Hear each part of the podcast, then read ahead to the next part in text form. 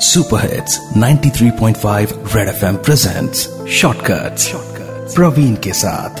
ये है बड़े वाले छोटे किस्से। छोटे किस्से। पापा आर्मी में थे। नाम कर्नल अभय सिंह।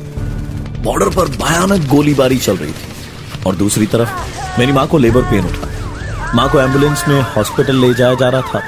तो दूसरी तरफ़ कर्नल अभय सिंह की बटालियन बैरक के बाहर उनका इंतज़ार कर रही थी। पापा इमोशनल थे।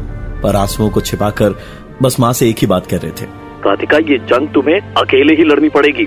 चिंता मत करो सब कुछ सही होगा। लड़का हो या लड़की बनेंगे तो आर्मी ऑफिसर ही। करीब 36 घंटे की मुठभेड़ के बाद जब वो वापस आए तो तुरंत फ़ोन किया पूछने के लिए कि लड़का ऑफिसर है या लड़की ऑफिसर?